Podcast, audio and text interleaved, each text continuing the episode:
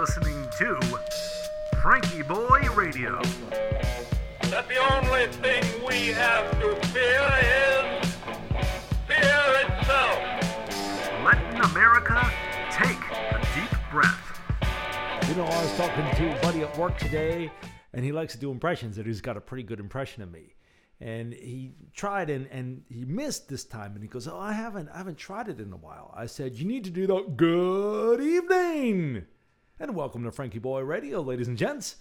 I'm your host, Josh Urban. And tonight we feature episode twenty of Doctor Electro. Pull up a chair and some bubbly vitamin C. Thanks, Dad. Enjoying mine. And uh, we'll get right into it. It's been a good snowy day out there. A good day to write. Previously on Doctor Electro, the gang hears an arcing and a sparking, the sound of imminent doom. Entering through a forgotten side door, they find themselves in the nerve center of the conformity beam, whatever that is. This is Doctor Electro, episode twenty, the old one two.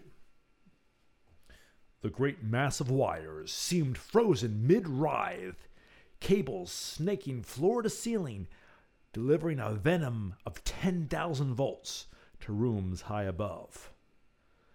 As the gang peered from their concealed position, two of the most formidable denizens of the social jungle sauntered in. Ideologically possessed youth with daddy issues. This was apparent from their newsboy caps that were worn backwards and provocative slogans regarding local politics. While the daddy issues could be guessed at, these must be the orphans acting so strangely lately. Great Scott! Rutherford muttered under his shocked breath, poking Electro. I bet they're, I bet they're inventing a new fad to make me feel inadequate, while blaming the woes of the world on me simultaneously, old chap. Relax, chimed in Murphy, having once been a little revolutionary himself.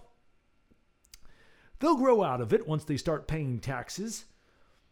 But we haven't got that kind of time, my good man, wailed Rutherford in a hushed, muted tone that would have been the envy of Miles Davis had Miles existed at the time.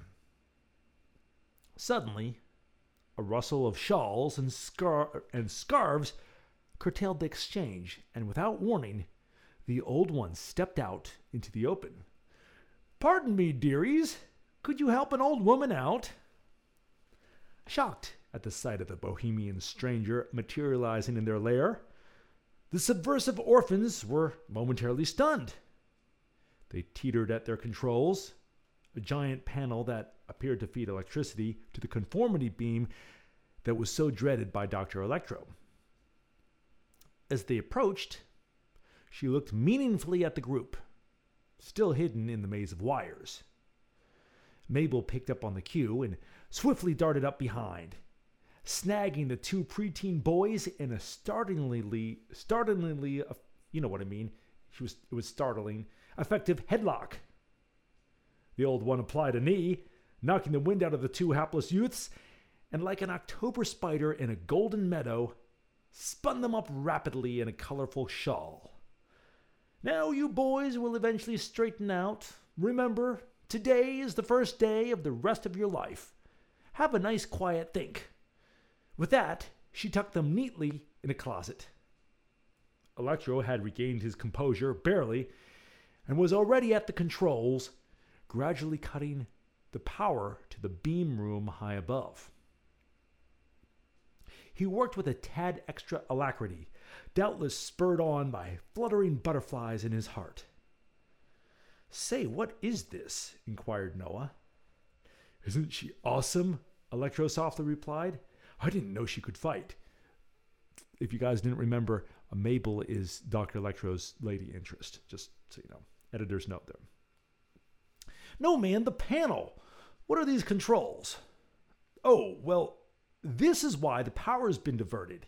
It's practically the whole city supply flowing through here. But I've cut it down and they're bound to notice that something's amiss. As if on cue, shouts rang out from seven floors above. To be continued. And there's episode twenty of Doctor Electro. Who knows what's going to happen? I don't. Ha! Take a sip of this vitamin C. Mm-mm-mm, delicious. Now, let's take some deep breaths. Go ahead and breathe in through your nose. Out through your mouth. Let those eyes drift gently closed. Let us begin.